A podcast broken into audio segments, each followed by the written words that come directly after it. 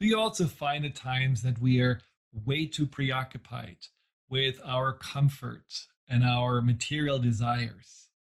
That we prefer to distract ourselves with food, shopping, and entertainment rather than asking questions such as, What's the meaning of life? And what's my purpose here? Now, I do believe that we all, each of us, have a purpose for this life, a gift to share with the world. And when we do, we feel happy, in alignment, fulfilled. And if we don't, we feel rather empty and anxious and depressed. But what about you? Do you feel like life is just a meaningless string of events that we have to get through, ideally comfortable and maybe with a little joy? Or do you believe that there is a bigger purpose behind all of it? Well, to give us some answers and some inspirations, I have invited today Mark Gober, who is a speaker and author of an award winning book, which is called An End to Upside Down Thinking, and his newest book, An End to Upside Down Living.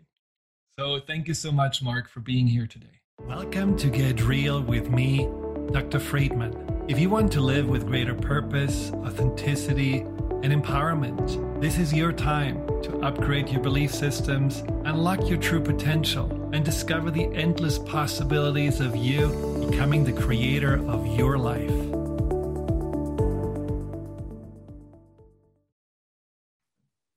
Thank you for having me, and I'm looking forward to this conversation.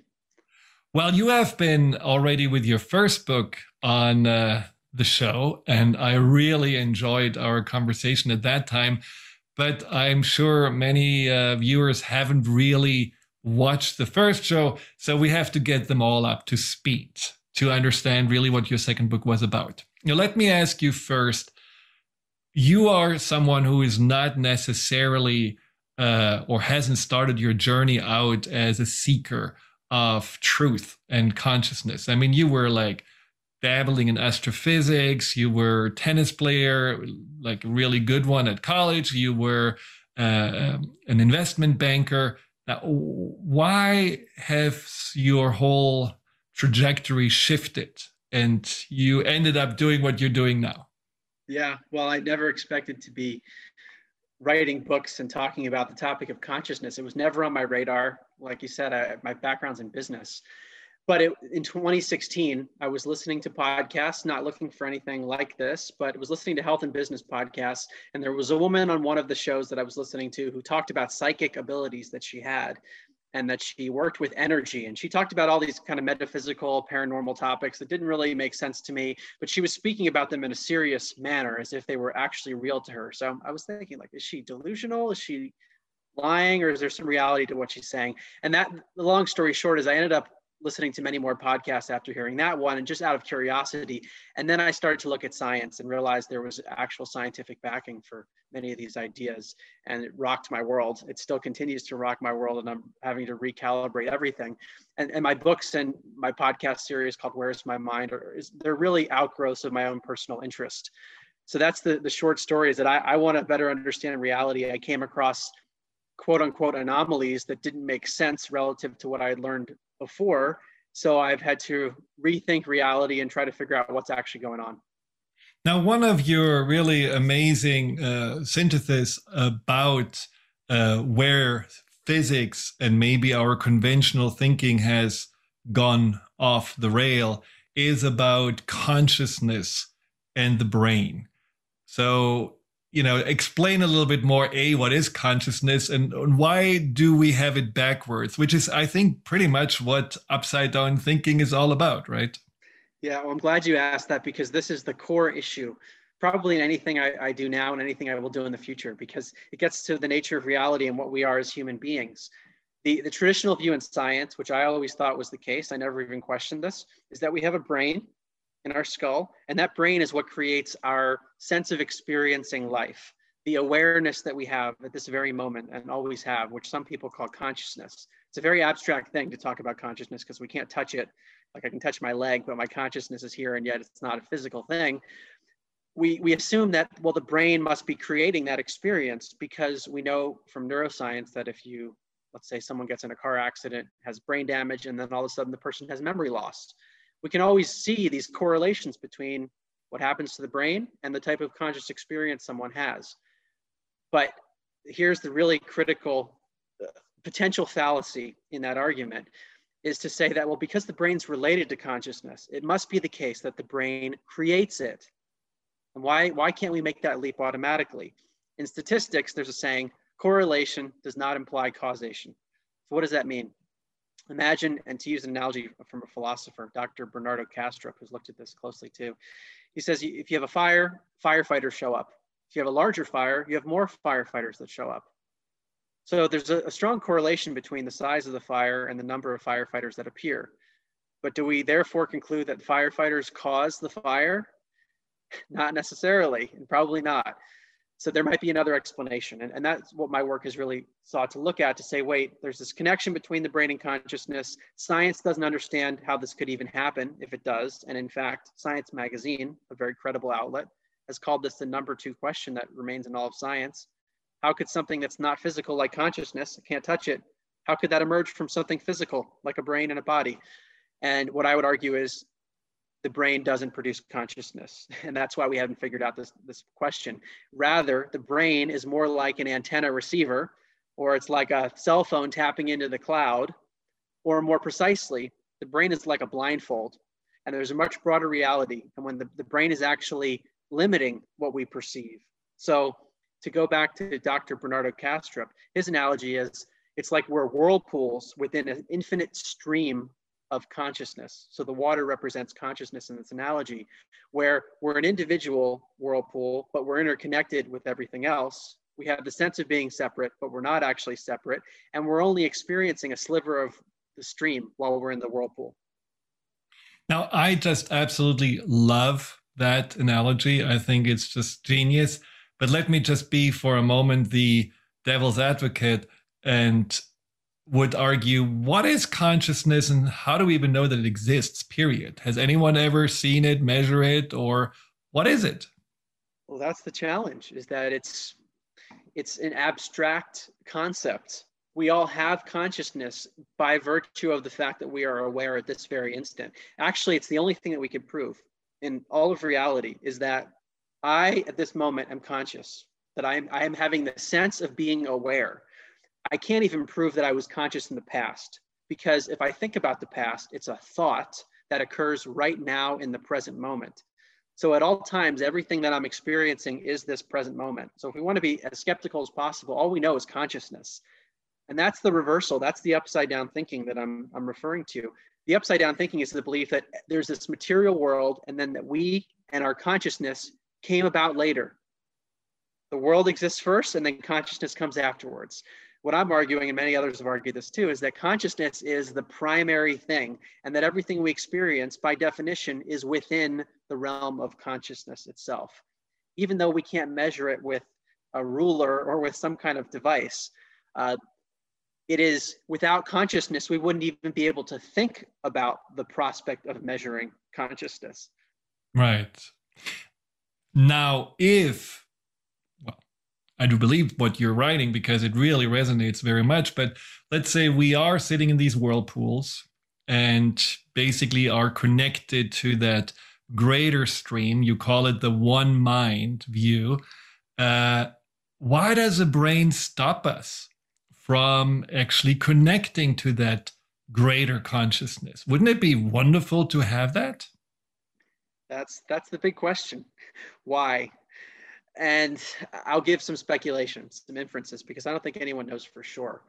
If we think about our life as being part of an evolutionary process for consciousness, so if we are part of one infinite stream, one mind, which Dr. Kastrup says is having dissociative identity disorder, one mind in, multi, in, in lots of different whirlpools. So it's, it's, it's this one consciousness having a diversity of experiences and forgetting its own identity and that's sort of the idea that it seems seems to be the case that we are we feel like we're a body. I feel like i'm mark but actually my real identity is the one mind and i'm being blocked out from this broader consciousness while in the body. What is what function does that serve?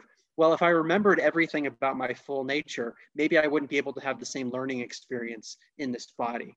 So it might be a function of being able to learn and evolve and grow by actually limiting what we perceive.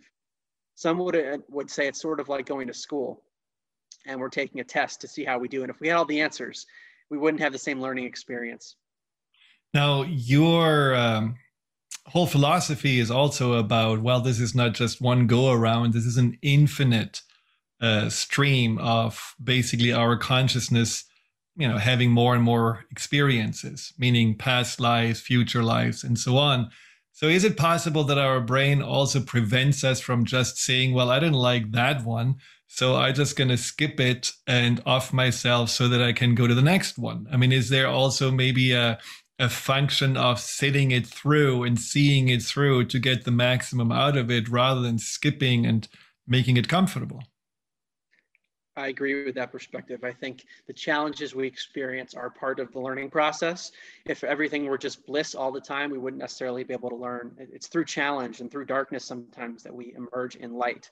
But also, this topic of reincarnation, which you mentioned, I, I think there's real evidence for that. Conceptually speaking, if we go back to the whirlpool analogy, it's almost like the water's being recycled. So some of the water from one whirlpool emerges in another whirlpool. And as a result, sometimes the memories actually do transfer, even though many of us don't claim to have memories of a previous life.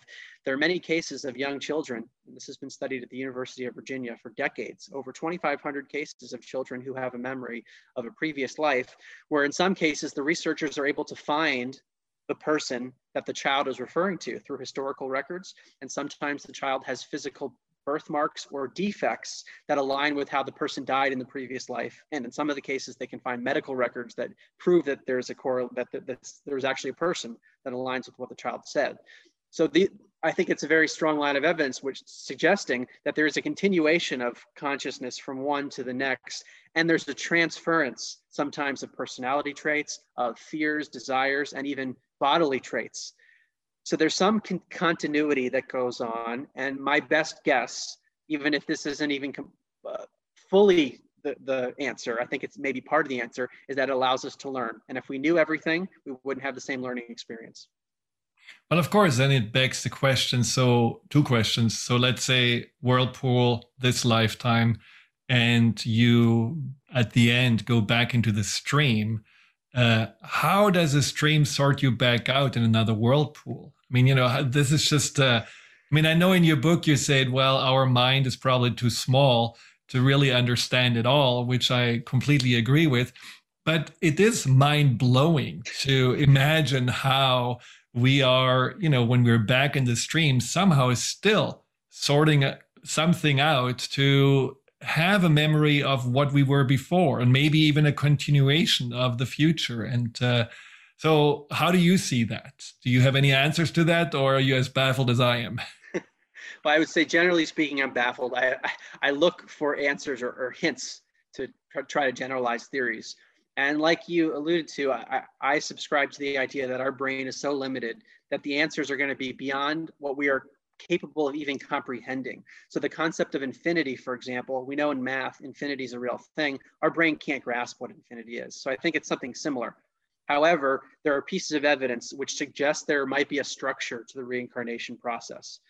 That there's intelligence behind it. One of the concepts that I've seen a number of times is known as pre-birth planning. The idea that our consciousness continues beyond this individual whirlpool is still in a state of awareness and intelligence and is involved in the process of quote unquote choosing the next life. And this has come about through sometimes people have spontaneous memories of this. And in my podcast, Where's My Mind, I'm reminded of one person who talked about her own memories before coming into her body.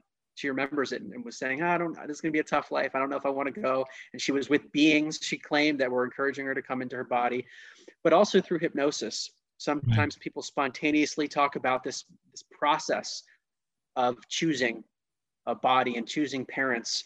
I'm reminded also of, of a case that I heard on a podcast called Buddha at the Gas Pump. This was an adult man talking about similar memories that emerged for him, not during hypnosis, where he remembers the process of seeing. He, he described it sort of like an iPhone screen, where if you like, if you double click it, you can see the different uh, screens that you could click on, basically. And he said those were the, the lives that he he could have mm. chosen from. And he saw the different possibilities and the challenges he would face with his current family, for example.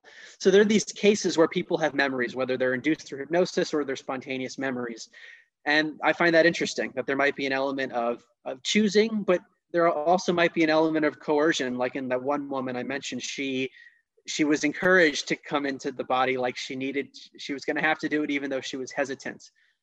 What does all that mean? I, I don't know what it means. Maybe there is an intelligence behind the way in which we evolve, that we are both choosing our, ourselves, but there's also an intelligence behind everything, which is encouraging us to have certain lessons. And the reincarnation process is the, the continuation, the cycles where we go into a body, we have an amnesia, we forget, we learn. At the end of the life, this is again an inference, there seems to be the potential for a life review. And we see this in the near death experience. Near death experience might be where someone's in cardiac arrest, for example, their heart shuts off, there's no blood flowing to the brain after a certain amount of time. And yet, some people, when they're resuscitated, come back with memories, some of which are verified as accurate, meaning the person says, Hey, I was hovering over my body, I saw these things in the room, I saw something in the other room. And the surgeon and the, family members say, Wait, how could that's not possible? Your brain was off. So these examples, which they're called veridical out of body experiences, they suggest that it's not a hallucination sometimes because what they come back describing is accurate and therefore it can't be a hallucination. So all that that's a long way of saying what's happening in this near death experience might be telling us something about the nature of reality rather than a hallucination. And one such event is the life review where a person's mm. either brain's knocked out of the situation they're able to see part of the broader stream, so to speak, and they talk about reliving their whole life in a flash. And they relive events through the eyes of the people that they impacted. So one man that I interviewed is named Dannion Brinkley. He's had four of these near-death experiences. He was struck by lightning once. He had open heart surgery twice and had brain surgery once. Each time he had this life review where he went back to his combat days in Vietnam. He relived the deaths of the people that he killed and relived it through their eyes. So he felt the pain of that person and he also felt the pain of the child that would no longer have a father because he had killed the father in combat. So when people come back from the near-death experience, like this man, Dannion Brinkley, their lives are typically forever changed. They say, wait a second, I, I was acting poorly towards people and I'm going to experience that myself because we're all interconnected. Therefore, I'm going to reprioritize my whole life to try to treat people well because that's what seems to matter in the life review. I got to see how my positive and loving interactions had a positive impact on people. And conversely, I saw the negative impact. So what does all this tell us in the context of your question? There, there might be this evolutionary process whereby we are, we forget and we see how we, we see how we do on, in the test. We see how we're able to treat people. Right. And it's through the forgetting process that this is enabled. Now, in your other book, The End of Upside Down Living, you also talk about how we can implement this all into, you know, a process of, let's say, living exactly like you're describing, maybe with a, a greater consciousness or a greater purpose, but also, you know, a process of starting to awaken. Now, what does awakening in all of this context mean? To me, it, it is the recognition of the idea that we're more than a body, that we are a broader consciousness that extends beyond what our brain's able to comprehend, that extends beyond what our brain can remember. And what does that mean for our life? Then how do we embody it? And this is a process that has been going on throughout history. I would argue that every single person actually is on the awakening journey. Because even for someone like me, who was a, a staunch so called materialist, meaning I thought everything was just material, there's no meaning to life, when this body dies, there's no consciousness, that's the end. Um, to realizing there's something more than that. So a lot of the challenges I had in my life previous to this so-called awakening could have been the enabling factor that allowed me to be open enough to explore this. So I would say that everyone's on the awakening path at different points. But once we once we achieve this recognition that there is more, there can be a process towards embodying it. And that's what part of my second book, An End Upside Down Living, explores. What are the challenges associated with that? Because there are many. If there is a shedding of the old sense of being, the, the, the idea that I am only Mark, that I'm only a body, there's nothing beyond this body, to wait, there's more. How do I incorporate that? What do I need to shed from my ego? And that's an up and down process. which I think ultimately leads people to be in a more evolved state and often a happier state, but it can be a rocky journey to get there. Well, back to the to the whirlpool. Let's see, we are in the whirlpool and we are in this illusion of separation. And uh, all of a sudden we have this moment of awakening and we are realizing, oh wow, there is actually a connection. And you in your in your first book, you know, write about beautiful evidence about that connection where consciousness can actually be transferred from one whirlpool to the next, you know, and so psychokinesis and uh, and uh, uh, you know there were other things that you were describing there, uh, astral viewing and so on. But what I'm what I'm curious about is just like, and that's something I really loved about in your book that you wrote. Once you have your awakening, it's not done it's not like, oh, now I know there is a one mind, there is a flow, there is now I'm enlightened. Actually, then the process gets really hard where you have to do the cleanup and the growing. And just talk a little bit more about that. Yes. One of the misconceptions in the uh, awakening field, people who study this, is that there is a final state to achieve. And some will call it enlightenment. And once you achieve that, it's over. But the more I research this, the more I think it's a never ending, infinite process that there is a constant growth, constant evolution, no matter how evolved one seems to be, there's no end to it. In the same way that there might be no end to consciousness, that it might be literally an infinite stream. But there's also an, another misconception that I've come across, which is that in the awakening process, the primary and potentially sole purpose is to reach enlightenment and be fully awakened to know that we are the one mind or whatever we want to call it and to fully embody it and to experience it. And for some people it's often a blissful state of unconditional love and to be and to get there and that's it. It's it's known as waking up. But there are also what what ken wilber who's the philosopher he calls lines of development in the process that are sometimes relatively independent so he, he says it's waking up cleaning up and growing up Waking up is just part of the process. So cleaning up refers to the idea that many of us have trauma, whether it's trauma from this life that we haven't fully processed, it might be ancestral trauma that we are still processing through a phenomenon known as epigenetics, where trauma from an ancestor can actually be transferred. Some speak of that as a possibility, and also potential past life trauma from our individual consciousness. And maybe there's even collective trauma that we deal with, because if we're all interconnected, there might be more to it. There needs to be a process to process that trauma, to clear it, and to actually focus on it rather than ignore it. And to ignore that trauma or whatever darkness we have within us is known as spiritual bypass, which is a tempting thing to do to say, I just want to go for the bliss. I want to just meditate all day or do a psychedelic experience or have a near death experience where it's all unconditional love. I want to ignore the darkness it's a very important part of the spiritual process for people to actually evolve more when they they don't do the bypass when they go into whatever is is still dark within them. So that's cleaning up. Then I, the third area is growing up. And that's really a reference to maturation. I think there are many ways to look at it. Uh, one of which is i think to acknowledge reality as it is and not to to constantly wear rose colored glasses to acknowledge that there is darkness and um, and also, I think to take responsibility, not to be a victim all the time, to take real responsibility in, in our lives for ourselves and for others. So waking up, cleaning up, growing up is a simple way to remember it, that it's not just it's not just one of those. And there are probably more lines of development as well, but just being aware of the expansion beyond waking up is important. Yeah. You know, and I, I have to say, I'm really grateful for the fact that I can do work with clients on a subconscious level on cleaning up and growing up because in some ways you could say well if the brain is a filter maybe the subconscious is the intercessor between the you know this one mind and the more conscious mind. Because when we do go into meditation when we are you know suspending the conscious mind usually it's a subconscious that can tune into these whatever you call it frequencies energies consciousness streams and uh, and then if the conscious mind the subconscious mind is blocked with trauma and suppressed pain and these kind of things of course it does not have the same uh, awareness or openness to connect to the one mind but do you believe the one mind i mean a lot of people would say like well what's the difference between the one mind and god well, what would you say? I mean, someone who's really religious says, well, you're talking about, you know, the Bible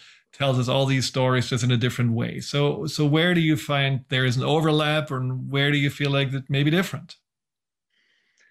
Well, to me, it always depends on one's definition of God, and that's often a, a, a term that's not well defined. So, for me, the one mind could be analogized to God, but it's not in a personal sense. So some some people would say that God is this external being, a transcendent force, as a separate entity. And some would even anthropomorphize it, where God has almost personal characteristics and there's an interaction of a me and a God that's separate. So to me, there is a transcendent aspect to God. But if we go back to the whirlpool analogy, or whirlpools within the stream, meaning if the water is consciousness, so to speak, we are all we all have consciousness within us. We all have God within us, but God is also beyond the whirlpool. And some religious traditions even say this that God is both immanent within and transcendent beyond. It's both. And if that's the definition of God, this interconnected field of intelligence, unconditional love, consciousness, awareness, if that's what people mean by God, then, then that's how I see it as well. If, it's interesting looking at religions, however, many of the mystical traditions, the mystical cores of all the religions that I've come across, they tend to talk about this idea of a unified field of consciousness, a unified something that we're a part of.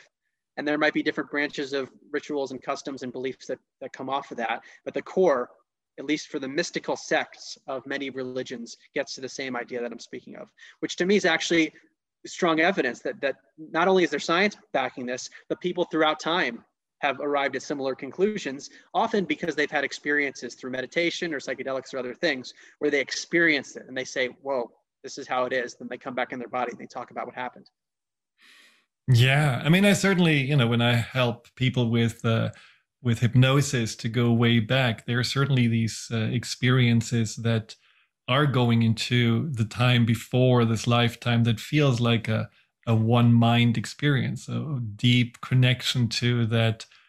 I don't know what you want to call it, field of infinite possibilities, sea of unconditional love, whatever it is, but it's a it's often, especially for people who have no preconceived notion or even belief system, just a kind of a transformational experience to go there. And it it often just goes there naturally. So it's definitely something that I find is inside of us, this awareness. We just have to unlock it.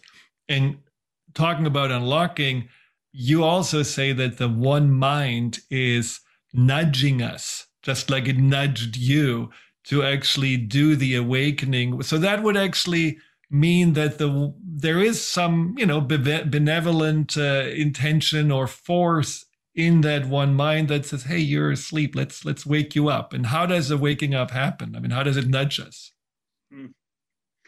Well, if we if we think about the nature of consciousness, the nature of God, the nature of the one mind, I look to these spiritually transformative experiences. They can be spontaneous, they can be in hypnosis, they could be meditation, near-death experience, psychedelics, many different cases. There is a similarity in what people describe that there is an unconditionally loving force that they're a part of. That is difficult to describe with words, and to me, that's powerful because many different experiences independently are saying the same thing. So I think the nature of reality, the nature of God, consciousness, one mind, is inherently benevolent. And part of our evolutionary process, the awakening process, is to embody that benevolent state, that un- state of unconditional love while we're here, and actually to fully remember it. And when we're off course, we can have challenges that seem like challenges at the time. They might seem horrible, but they're nudging us in this other direction towards something that's ultimately benevolent. And how that manifests for each person might be very different. For some people, it could be uh, it could be death or sickness. For other people, it could be failure. So I think the nudging happens in different ways. And what I found since I had this experience several years ago where I, I rethought reality, I've become more attuned to where I might be nudged. I, I look at my life as sort of a teacher. And actually, Nisargadatta Maharaj, a famous sage in the Vedic tradition, he said that life is the supreme guru. Mm. That we could look at our life, everything that's happening to us, as a form of intelligence. And if we're hitting resistance in a certain area, whereas before I might have just gone full force ahead, now I look and say, wait a second, am I doing something wrong? What, am, what I just I I evaluate things differently because I find in my own life and in many awakening stories that we're when we're on the right track, things seem to move smoothly. And if there's resistance, it's a reason for us to, to examine things. Is it something that we need to clear within ourselves? Are we on the wrong path? And ultimately, everything is leading us back to the state of unconditional love. So that's always good compass as well. Yeah, it's interesting. I just right before our conversation talked to a client of mine who was completely a few weeks ago in a in a state of deep anxiety, depression, overwhelm because she had a job that she absolutely she told me later it felt like my essence was squeezed to the size of a little pea. And so she stepped out of it and said, you know, I'm going to take the leap of faith. And and somehow she she happened to run into a, a voice coach, a voice coach who has been coaching really like famous singers. And uh, somehow she got a, a session. So she went there and the voice coach made, you know, an hour session, almost two hour session because he said, my God, you have not just talent, you are gifted, you are amazing. And, and then she really felt like, wow, I actually saw for the first time how I'm an infinite being, how I actually have so much to share. And, uh, and it really shifted her completely. So this feeling of anxiety and, you know, really feeling squeezed to annihilation was the notch. I believe that really showed her, well, there is another path and there is another gift for you to experience and share. So it was really just serendipitous that we have been, you know, just talking. I just talked with her right before our conversation. Now, unfortunately, we are almost done, but I want to ask you about, you know, at the beginning, I talk about purpose. So what do you feel like knowing everything now that you have explored? What is your purpose here in the world? Well, ultimately, I think we're all here to wake up and clean up and grow up to evolve ourselves. So that's how I look at my own life. I want to perfect myself as much as possible, physically, mentally, emotionally, spiritually, to be the best version of myself, the most authentic version of myself. And I think when we do that, whatever that means for us individually, it allows us to be the purest vessel possible for this infinite consciousness and intelligence. And when we are the purest vessel possible, we're able to be of service in some way because we're all interconnected. But to me, it always starts with the perfecting of the individual so that one can serve the collective but it starts with the individual. That's a really important piece of it because there can be a mm. temptation just to go externally and then leave our own stuff behind and because it's uncomfortable to do that and maybe more challenging. But there's a there's a dual aspect to it that we work on ourselves and then we are of service as a result. At least that's how I see it. And what would you tell the listeners and viewers as this is maybe the first step to be on this path? What you know you have like a, a list of 10 different uh, suggestions which i loved in your book but what would you suggest if you are just want to explore more the one mind uh, view or just start the waking up process? What would you suggest?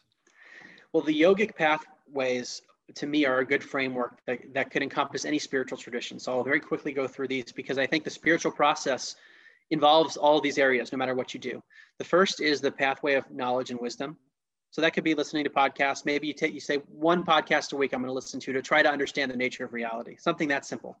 Or it could be much more. For me, it was like all I did when I first became interested. But just having an intention to, to learn more about the nature of reality and, and who and what we are. The pathway of selfless service, thinking about how you can be of service is all is will inherently get us there.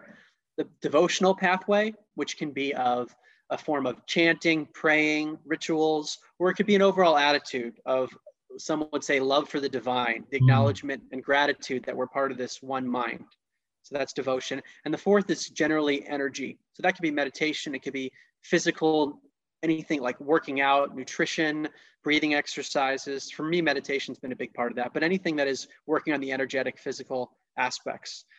So knowledge and wisdom, selfless service, devotion, and energy thinking about those pathways of, of how in one's life is everyone are you in those four areas? Usually people on their awakening path start in one area and then the other areas naturally become incorporated because they're all related. For me because this is such a focus i'm always thinking about all four. What am i doing in each area? Well and of course a really first step could be also to read your books. So how do they find you and how can they also listen to your podcast well, I wrote my books and did my podcast really for that purpose because for me, I had to look at many different resources that seemed really separate and some weren't credible. So I wanted to put the most credible stuff together so that people could have a starting point. And my books, An End to Upside Down Thinking and An End to Upside Down Living, are on Amazon, Barnes and Noble, all the major bookstores, and they're on Kindle, Audible, and also hardcover. And my podcast called Where Is My Mind is available on Apple Podcasts, Spotify, and all the major podcast players. Excellent. And you have a website too.